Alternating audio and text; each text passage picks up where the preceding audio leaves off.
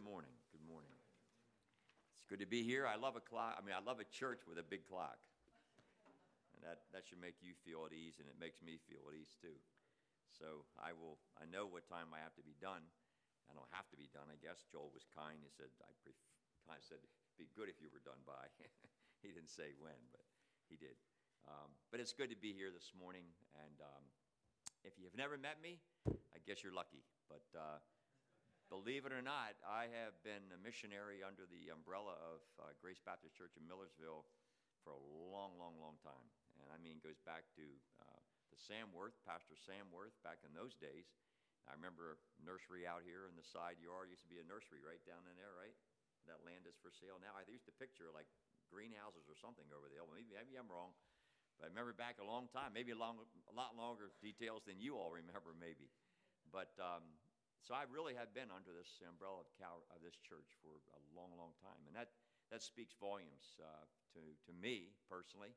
Um, I am one of your missionaries, and in some ways, that's kind of an uneasy thing to say when you walk in the door of a church, because and this is not a it's just an observation, it's not a criticism, but we're living in a day to day where you know things like big missions conferences and all that seem like they're almost gone, um, and so I grew up in an era, I'm, I'm 71. I'll be 72 in November. I think that's about right. No, I'll be 71 in November. I was born in 1950. No, I'll be 72 in November. and uh, boy, I tell you, legs are going, mind's going. Uh, but I tell you, as and I appreciate what uh, Pastor Joel said this morning. It meant a lot to me, uh, Pastor, because when I look at a bulletin, I see Camp at Old Mill, and I'm thinking, man, is that what they think of me, Camp at Old Mill? And I'm thinking, a lot more there than meets the eye. Um, the camp is just, uh, I actually like to call it the campus now at Old Mill, only because I don't even want people thinking that that's really everything we do. Uh, the campus is basically just one of many, many, many uh, blessings that God bestowed upon us uh, through so many years. Uh, this summer for me uh, will be the 30th year since we've purchased the Old Mill Bible Conference, and, and um, that may not mean anything to you, the Old Mill Bible Conference, but if you go back to 1933, I wasn't around then, but in 1933, my grandfather was, and my grandfather was uh, defrocked in the Presbyterian denomination in those days with other great men of God, like uh, I'm not sure if uh, Dr. Donald Grey Barnhouse was actually defrocked, but I think he probably was. Machen and men like that who took a strong stand on the Word of God. It was the, what they call it the fundamentalist controversy. And Westminster Seminary began, and, and, and that was really all on the. And there's a book that I actually will uh, mention to you right now. I mentioned the name of the past, pastor author who wrote it, uh, Wilbur Montgomery Smith, uh, Wilbur M. Smith. Uh, he wrote his book, I think it was 1945. It may even been in the 30s uh, when he wrote the book. Uh, but that book was called Therefore Stand. If you want to read a good book this summer, I'll commend that to you. It's about 600 pages, um, and the first part of it might be difficult wading through, but what you'll see in there is the collapse of the church in, in, in the um, spiritual way, in the obedient way, in Europe uh, in the 30s, and the turning away from God in the 30s, and, and the atheism and the nihilism and the liberalism of the, of the 30s in Europe, Eastern Europe and Western Europe, uh, which brought forth uh, Nazism and communism and World War II and, and just the ugliness of all of that. And, and that spilled over the ocean to this country and to uh, the great schools of Harvard and Yale and Princeton and all those great schools, which were started uh, in the name of Jesus Christ to train pastors, and, and how liberalism again came in. And now you say Harvard is like, what? You know, you're talking about, you know, liberalism center. And, uh, and yet, um, you know, it just, it's a history, therefore stand. And it just tells you, Wilbur Smith, in very great detail, of the collapse of Eastern Europe, Western Europe, and then America, and the warnings of that. And the last half of that book, Therefore Stand, uh, would speak powerfully to you and me right now. Um, how to basically live in this moment of time. And he was writing in the 40s, 30s, uh, we're reading it in the, in the year 2022, and believe me, it is as real as ever before. The sad thing is, it's here. It's not there, it's here on this continent. And I don't need to tell you that. Uh, but we're living in a very difficult time. But the old mill was begun in 1933 under men like Donald Grey Barnhouse, uh, a guy named uh, Dr. Clarence E. Mason, who was one of the editors of the old Scofield Bible, and, and um, great men like that who began the old mill in 1933, among other camp meetings around the world and around the country, to basically offset this liberalism here in the United States, to preach the Word of God in the Bible conferences and to return to the Word of God. So, 1933, for me, to own the Old Mill Bible Conference today in the year 2022 is very significant for me because we've owned it for 30 years. But we bought it in rundown condition, and it, it, we bought it for one reason, and that was number one, to reach the children of Coatesville. We were already doing that in the housing projects. We were already doing that in every single way we possibly could, running buses and having Bible clubs and ministering to prisoners' kids. But the, but the houses in Coatesville, the, the uh, federal housing projects were being torn down. And because they were being torn down, I said, wow, what are we going to do now uh, finding all these kids in all these neighborhoods? And, and we continued to do that ministry, uh, but the old mill was up for sale. Philadelphia College of Bible had been given the Old Mill Bible Conference. It was still under that name. And so I went to Philadelphia College of Bible. That's where I graduated in 19, 1972. And I went to the uh, Board of Trustees. I knew one of the men there. And I said, Is there any way possible you'd consider our ministry buying that rundown Bible conference? It's only six miles from Coatesville. Imagine that. Coatesville kids can go six miles and enjoy this sacred property that was dedicated to the Word of God in 1933. That was 30 years ago. We bought the camp for $75,000. Today it's probably worth a couple million dollars.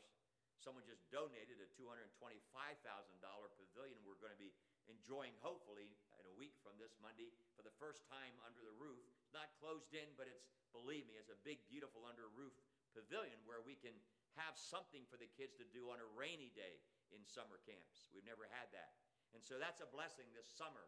And you can pray as we transition into that the circle on the basketball court has written on it the same words that are on the front of the Old Mill Bible Conference chapel to know Christ and to make him known. To know Christ and to make him known. And those words from 1930s, which are on the wall of our campus there, are now on the jump circle of the basketball court. But again, those words itself, to know Christ and to make him known, if you look up that term, many times it's traced to the navigators who began in the 1930s. That was their theme to know Christ and to make him known. And so here we are in the year 2022, literally proclaiming the same message that was cried for in the 30s during liberalism. And look where we are today in America. In 1980, I removed myself from a denomination called the American Baptist Convention. I voted out of that. I left that because of its views in the 70s and the 80s on abortion and inerrancy. I found myself taking stands as a young man in my 30s against my own denomination for turning away from the Word of God, doing what they did in the 30s in Europe. I went to school where we read the Bible, public school. I had teachers that had to, whether they wanted to or not. They probably didn't even think about it. They read the Bible. We said the Lord's Prayer. We saluted the flag. That all stopped in 1961, 62. I was in eighth grade when Kennedy got shot. I'll tell you, my, my world has changed. Look where we are today morally and spiritually in America. Now you say, Pastor, want me to give a mission report of our work. Well, that's kind of the context in which our work has formed. That's why Pastor Joel said earlier, you know, we're not the camp at Old Mill. The campus of Old Mill is just an historic blessing that we've been able to preserve to this hour in history. Matter of fact, this week I'm going to have hung, I haven't even seen it yet, but we had it displayed. I wish now I hadn't done it because of the cost of it. That's $800, but we just got hit with about $25,000 in plumbing from an electrical surge in our camp. And I'll tell you, as a church, you may not know this, and many of you do. Your trustees know it, and your missions board knows it. I mean, there was a time about a year ago we had a big furnace problem and an oil burner problem. And this church came through, not just in your mission support, which I think is $200 a month, which you've been giving to us faithfully, But I know at that time you even sent us a special love gift towards the cost of that damage against our furnaces at the camp. You've been engaged with us. You may not know me. You may not even look what I would look like. But I can tell you, you've been involved in my, in my life. And so I'm, I'm, I don't feel a stranger to you this morning. So when I began in prison, I was 23 years old. 23, I was a chaplain at the Chester County Prison. I'm still the head chaplain at Chester County Prison at the age of 72. So this summer for me is 30 years owning the camp and 50 years next year being in prison. And I'll tell you, you can't work in prison without seeing the need of families. You can't work in the church today without that. But, but to see the need of families when 75% of my men in jail are fathers and 95% of the women in my jail are mothers and grandmothers, you can't be a chaplain and not minister to the families. That's why we began kids clubs in Coatesville. There was a murder just two days ago there. Not a murder before that. Two women were shot and killed but just two nights ago, right at Fifth Avenue and Lincoln Highway, in front of the church I grew up in, Pastor Joel. Right, right there at the corner Fifth and Lincoln Highway. A shooting of a man who died, shot in the hip, and bled to death by two young men in hoodies on the run right now. Probably some of my former Bible club kids. That's normally the case because that's the population we deal with. So the kids that are dead in Coatesville and the kids that are shooting them dead are all my Bible club kids. That's why I go to jail now and I'm seen in the block and they'll call me Mr. Jack. Very familiar, believe me, what I'm talking about. But you can't work in jail and not be concerned for the men who open the door for you and the women who open the door for you and turn the key for you. Now there's no keys, it's all electric and popping switches. But I can tell you, I've gone into jail for 50 years. And I pray before God that I can say to you today as young as I was at 22, 23 in 1973, today in 72 years of age almost, I'm saying to you, the passion is no less, it's greater. The problem is, I'm older now. There's a lot more stuff on my heart, a lot more stuff I have to deal with. I can't just say tomorrow I'm going to jail. Tomorrow I got to worry about plumbing. Got to worry about getting food for camp that'll start in another week feeding 90 kids every day, three meals a day, trying to get a bus on the road, trying to keep vans on the road. It's not what I was called to do, but something you do because as, you, as God blesses, there's more and more to do. And I thank God for that. I'm not complaining. This week, if I wanted to, I could be inside the Capitol of the United States of America. Why? Because God's given me those opportunities. It hasn't just been Coatesville, it hasn't just been Chester County, it hasn't just been Pennsylvania. I'm not paid to be a police officer chaplain by the state police. It's something that you're chosen for and something that you're trained for and something that you're allowed to do with their authority. But it's just another privilege that God's given me. But I've also been, a, I'm a chaplain for Point Man Leadership Institute. If you do the math again, back to 1973, a man named Bob Vernon was the assistant chief of Los Angeles Police. Bob Vernon. Godly, he's now 87, 88 years old. He started Point Man. You got to read his book, probably still published Lessons from the Firestorm. Bob got thrown out of LA after 38 years being an assistant chief of police. Why? He could have been the chief, but because of his convictions for Christ and the things of God, they didn't want him to be chief of, of, of LA. The Rodney King riot began, LA went burning up. I'll tell you what, you ask if Bob could speak today, he can. He had a stroke four years ago. He's on a bed of affliction. This great man of God who started Point Man Leadership Institute. I have the privilege of being the chaplain for Point Man Leadership Institute around the world. That means I have, I've been all over the world. I've been in many, many countries. I'm not paid to do it, but I've been able to weep in front of African police officers in, in many, many African countries, in Romania, in many, many nations, Hungary. I was in the Moscow Police Academy, which today is at war with the West. I was inside the General's Academy I have, an, I have a pocket watch at home with the, with the, um, the uh, what's it called? The hammer and sickle is on the pocket watch given to me by General Medikov. When we were in there teaching them principles of leadership and sharing Christ with generals in Russia in the late 90s with Bob Vernon. I could go on and on and on.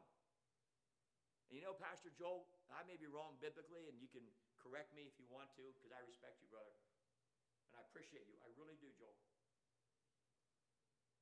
I really do. Special church. Most churches who support me never even ask me to come and speak anymore. Not because they don't like me, they just don't have missionaries anymore. So I'm a stranger. But just think how much I need your prayers. How much I need your prayers. And there's missionaries like me all over the world that'll never get a chance to meet you that you support. Don't underestimate the power of your prayer. I always say to my wife, someday I'm going to meet the people in heaven who prayed for me. They're going to be my heroes. And I'm going to meet some of those people that supported me physically, financially, that I never met in my life. There's a woman named Mary who writes a check every month for $400 to our ministry for about 25 years. I've never even met her. I would, she, could, I, she could be sitting here this morning and I wouldn't even know it. My wife sometimes kids me. She says, honey, how come you say hi to everybody and talk to everybody? I said, you never know. They might be one of my supporters. Just be friendly. And so this morning, I, I will say to you as a, a blessed father, blessed husband, gave my wife coffee in bed this morning with a sticky bun. She's listening to my son preach this morning at Wagontown Chapel we go as much as we can to support him. He's been there for a long time. We'll go tonight to my son's other son's church, Providence, Coatesville, where he planted an urban church right in the hood, right downtown Coatesville. Now, you talk about a tough work. There's a tough work. I mean a tough work. Because most people who come, believe me, need Jesus Christ. And I mean, it is rough. And what I need, I'm praying for Joshua, that's my youngest boy, the church planter in Coatesville, that God would bring alongside of him mature Christian families that would support that work. And I see it all the time as a dad looking at it. it breaks my heart. I can't say anything. When you're coming to your boys' churches, you don't say a whole lot. You just watch. But you really watch how people are unfaithful. And when it's your son's pulpit, it really gets to you. Watch young families come into a church plant in Coatesville that needs a godly, Christ centered mom, dad, and kids as a testimony. Because everybody else got a broken home, everybody else is living with somebody, it's a mess. And I say, hey, Josh, where's that couple been that were coming with their kids? Well, Daddy, they, they really don't, they want to go to a church where their kids have a better Sunday school and they don't get it. They don't get it. My boys grew up in a house where every meal, every day, we had people walking in our doors, sitting at our dinner tables, sleeping on our floor. That's why we started City Gate. We couldn't keep housing everybody. My boys were used to it. I have family, not immediate to my own blood, but distant cousins and stuff like that, who never even wanted to come to our house anymore. They said, Jack, every time we came to have dinner with you, all these guys would show up. That's the way our house is. Something's going to happen to your boys, Jack. Your boys are grown up around some bad, bad people. All I can tell you is all three of them are serving the Lord today and raising our 11 grandkids for the glory of Christ. And I'm thankful for that. Our oldest son is 49, Jonathan. He's an evangelist in the X game world, professional fisherman, too, by the way. Timmy's the pastor. Joshy's the church planter. Very, very blessed. I have to preach. I have to be done in 20 minutes. But in the midst of all that, in the midst of all that, setting the tone for where I am today. I'm a real missionary on a real day in my life, facing real ministry. I'm not out of my, my element. I'm not here on a furlough. I'm in the work. So I'm battle scarred, okay? That's what I'm like. This is the real thing right here. And so, what I'm going to say to you the next few minutes is where I am now and where I believe God's word is speaking to me now and has been. If you read any of the letters I send to the church every month, because you give every month, I send to you every month, believe me, you would know my heart pretty well. Nothing I'll say here will surprise any of you that know me well. Let me read something from 1945. 1945. This is from the book, Therefore Stand by Wilbur Smith. That's that man I told you about earlier. Coatesville Presbyterian Church. Listen to this from 1945. This business of living right is dreadfully serious business. Men may revolt against the moral law in a day like ours and laugh at what they call the restraints of religion and the narrowness of our Puritan fathers. They may talk about repressive and oppressive influences of the church, total freedom from all restrictions. They may urge revolutions not only in the state, but in the realms of morals that will throw off the binding influence but righteousness is still the norm of life in the sight of God. It is an unchanging and eternal attribute of God Himself. He has ever been righteous towards men because He is righteous in Himself, and He demands that men be righteous in every relation of life, in all comprehending knowledge of the thought and actions of men. It is past time for men to wake out of the stupefying influence of our contemporary passion for lawlessness, license, unrestraint, this eagerness for smashing all previously accepted precepts, this inexpressibly foolish determination to build a new moral foundation for life made out of material which has already been proved to be treacherous sand. It is time to come face to face with the fact that God is righteous, that God's laws are righteous, that God demands righteousness, that God has sent his righteous Son to save us, and that an hour is coming when men are going to stand before his righteous judge and unless they repent and believe, they'll be condemned for their deliberately unrighteous life. 1945. Wilbur Smith. Imagine trying to impose our biblical morality on everybody else. That's what I was accused of in 1980 when I left the American Baptist Convention.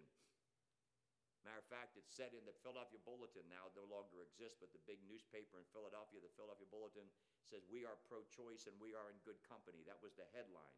We are pro choice and we are in good company. The American Baptist Convention was in that article with the Gay Liberation Task Force in good company. That was 1981. I went to the denomination, said, Where you guys stand? They laughed me out of the office because on that article it said, We are sick and tired of religious fundamentalists trying to impose their biblical morality on all the rest of us. And we on this Columbus Day assert our right to choose. Well, they chose. You think the Supreme Court has made bad decisions? You think that Congress has made bad decisions? Let me tell you, spiritual leaders have led the way. I'll be kind and not name a few because I had to contend with some of them. And believe me, the battle's on. The battle is on. For me, I would start this message this morning with three T's tectonic, toxic, and total. What I mean by tectonic is basically, I believe there's been such a moral, spiritual shift. It's nothing new in the world, but it certainly seems to be in our face with all kinds of um, fearlessness in this hour. Tectonic in the sense that the moral and spiritual shift in this nation is so dangerous, it's as if the foundation's already gone like the shifting of the, of the ground for an earthquake. It's tectonic, it's toxic. If toxic hasn't, isn't anything that comes to your mind when your eyes and your ears listen and look at what's going on around you, whether you want to see it or not, whether you want to hear it or not, it's a toxic, toxic time.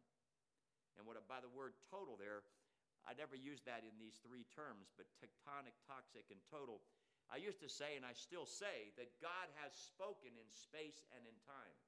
I've said that many times. Francis Schaeffer, the great Christian philosopher, always used to say that, right? God has spoken in space and in time. And I remember he wrote a book on that. And um, he is there. He is not silent, was the title of it.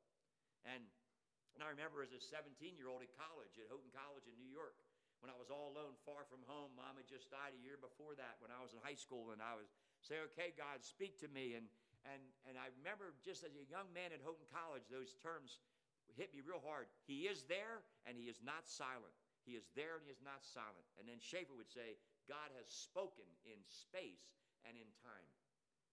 And what he means is you can, you can see the evidence of what God has done in history, in space, and you can see what he's done in the course of time.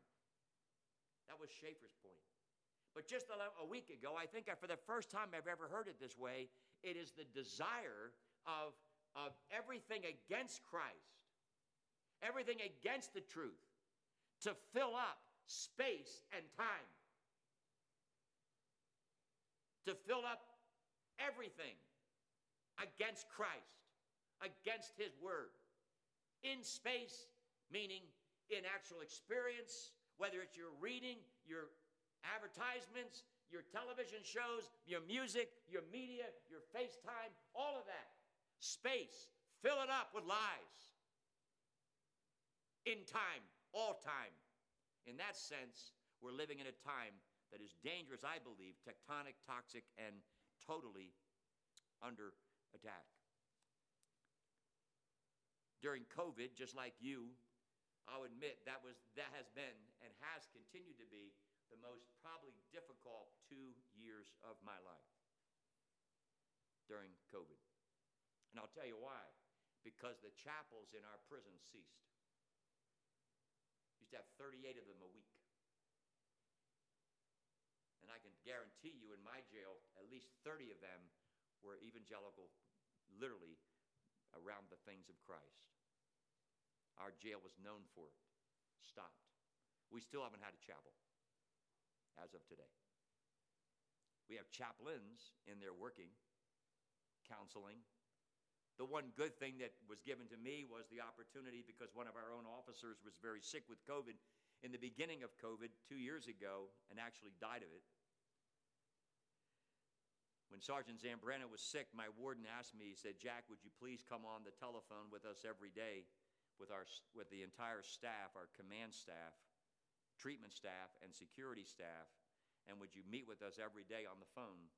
And at the end of the, at the, end of the call, would you please pray for Sergeant Zambrana? And if you want to, say a personal word. And so I said, Warden, I'd be happy to do it as long as I can pray in the name of Jesus. So that was my first request with my staff was that when I call, I want to pray for all of you, but I said I want to do it in the name of Jesus. It's something I really believe is important to answer prayer. And I can honestly tell you for the last two point whatever months, years, I've been able to pray with the staff at Chester County Prison. They get a chance to hang up if they want to. I'm the last word. But I'll tell you what, it's been a wonderful year to share about three and a half, four minutes with my staff. I beg God for right words with them, and then I pray for them in the name of Jesus. But there's two questions I brought up more than any other questions during the whole year. It's been this, and it's rhetorical. Has God spoken? Has God ever spoken? I asked my staff. And if he has, um, no, I said, I'm sorry. If God has spoken, the rhetorical question is, what has he said? And the second thing is, has God acted in history? And the question is, what has he done?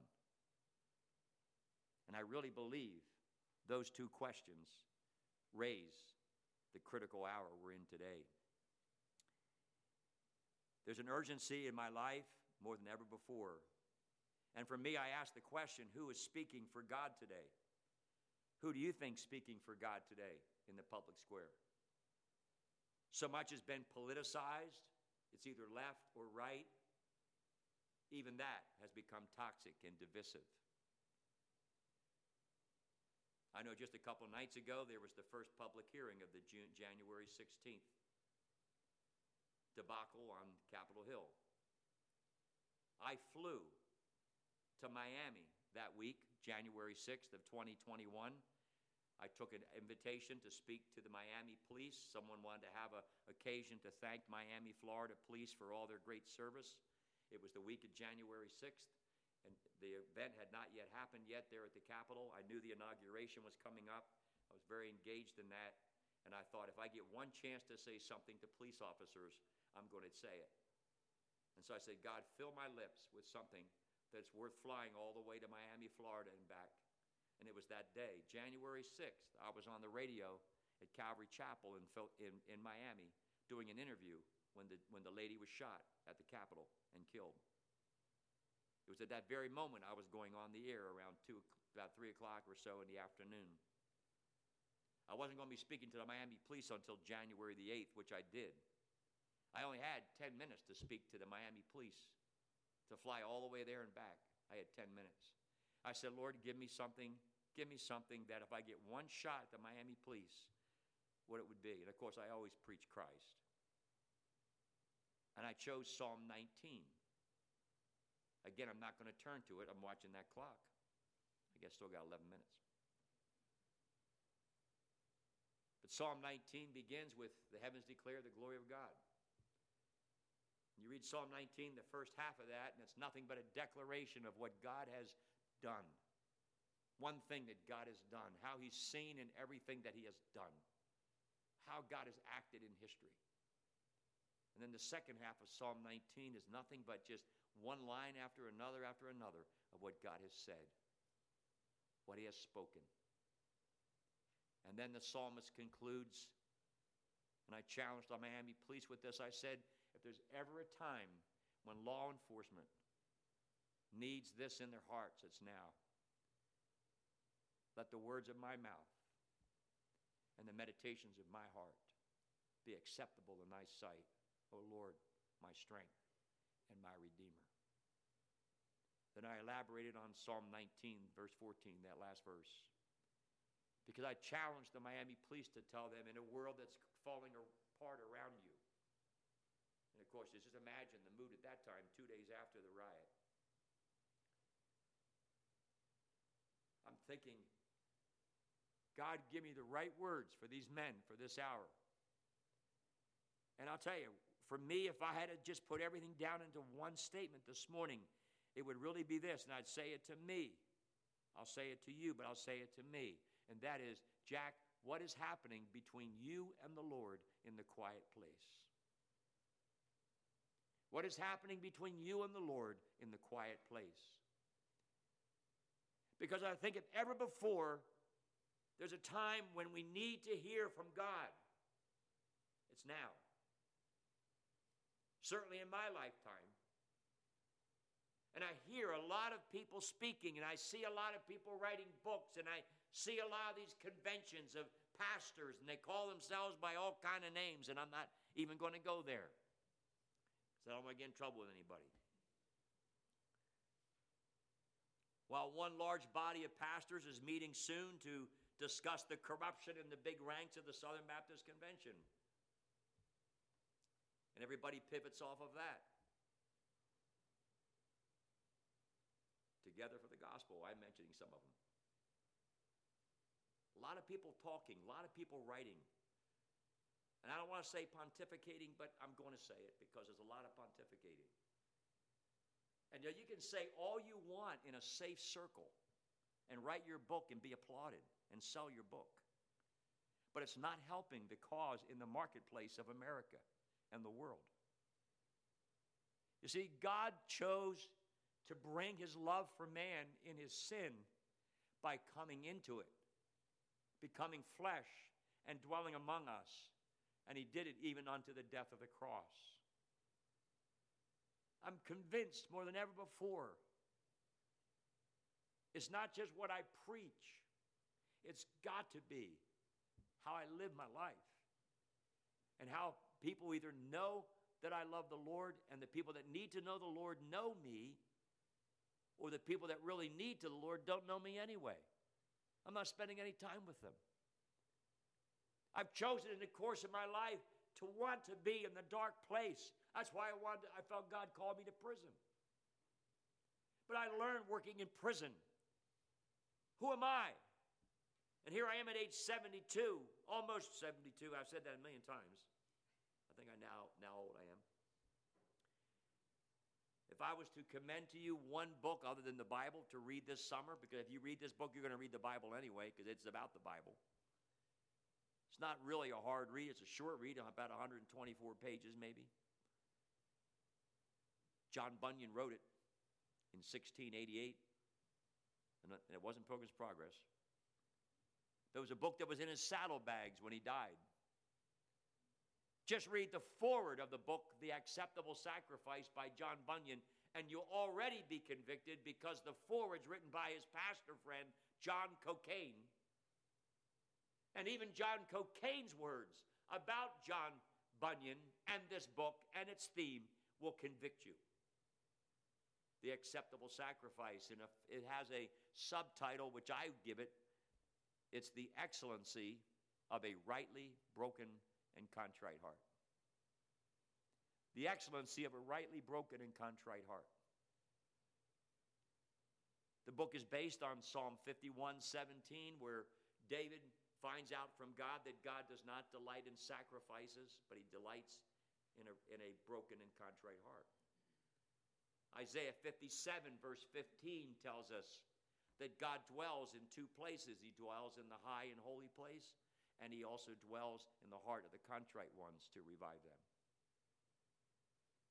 There's something about a rightly broken and contrite heart that God esteems. It was John Bunyan's major message, the last thing he ever wrote.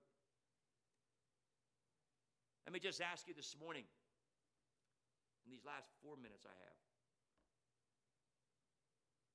if you were to define the new creation, the new creation, if any man be in Christ is a new creation, all things are passed away, all things become new.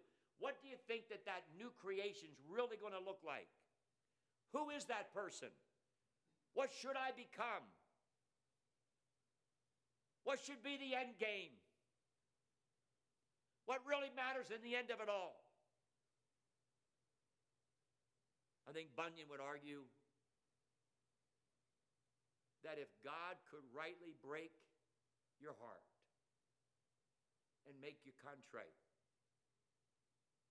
you'd shine more for Christ in this world than you ever have in your life.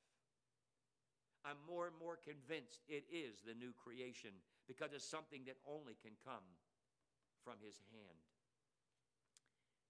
I'm going to give you a, a text real quick. I've been mentioning scripture through my talk here this morning. I'm going to be a little different in my next message, so I'll keep covering other material. But 2 Timothy, I'll just leave this to you in closing. I've even heard men arguing, writing books and arguing, and these are great men. I mean, they're conservative, Bible believing men. I mean, they're men that are bestsellers today.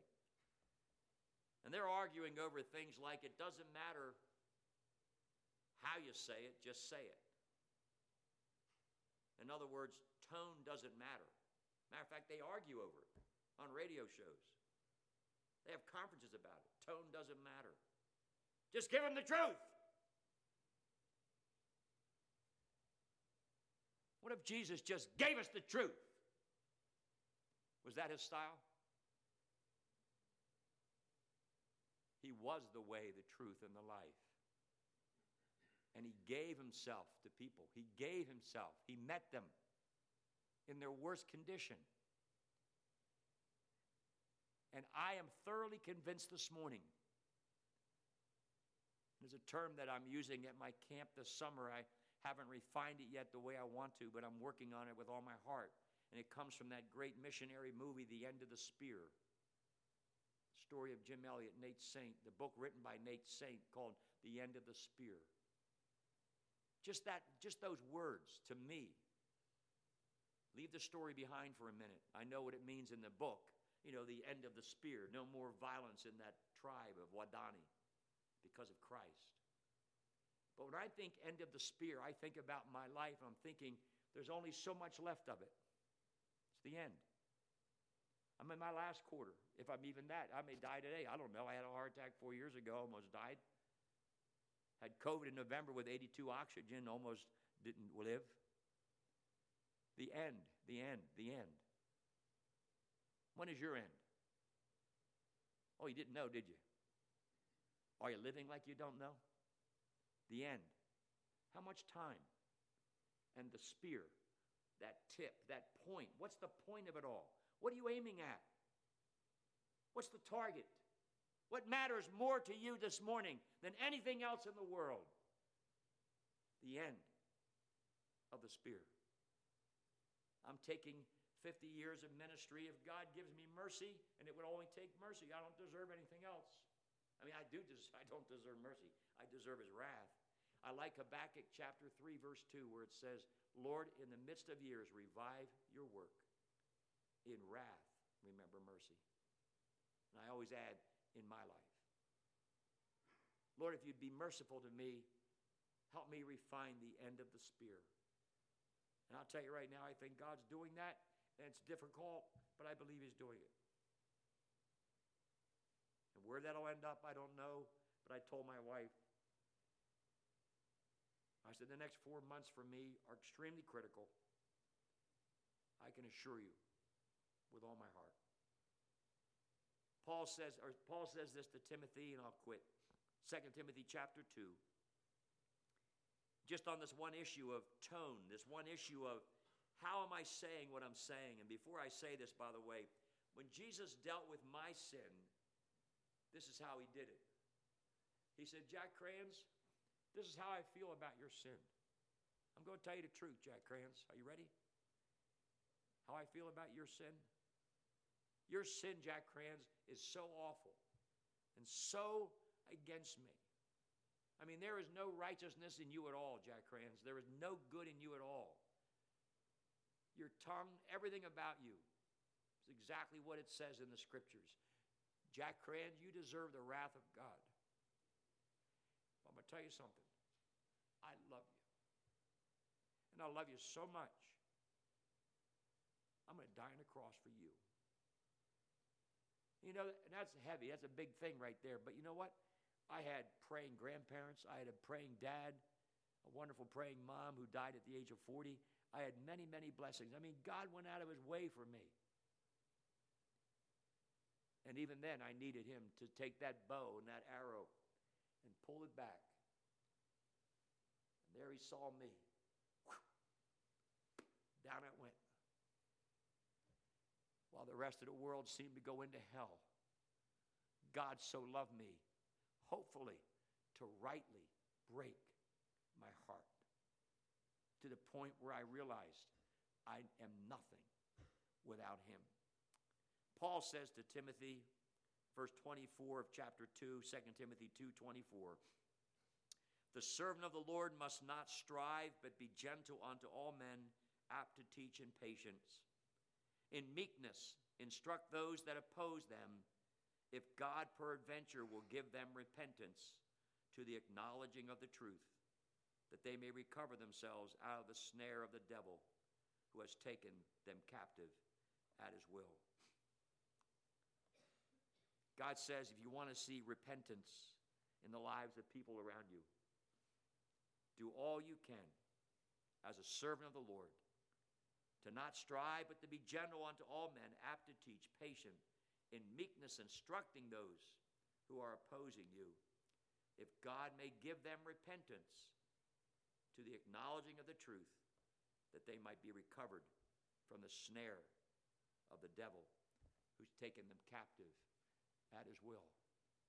Every day on the phone with my staff, I'm saying, Lord, may the words of my mouth and the meditations of my heart be acceptable in thy sight, O Lord, my strength and my redeemer. The only way these people are ever going to hear anything I have to say is through you, Lord. Only you can break the heart. If you're here this morning and God's never broken your heart over your own sin, that's serious business. What Bunyan will argue is it is the business of God to give you a rightly broken and contrite heart. How many Christians have gone through their whole life taking salvation for granted and getting to the end of it all? Never once saying, Lord, I realize now what you did for me. Help me to be faithful for the days of my life. Father, thank you.